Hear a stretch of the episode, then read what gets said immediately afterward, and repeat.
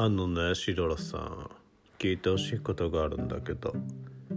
何もたらさん。この間ね、ジェットコースターなるものに乗ったの。それで一周回って止まったわけ。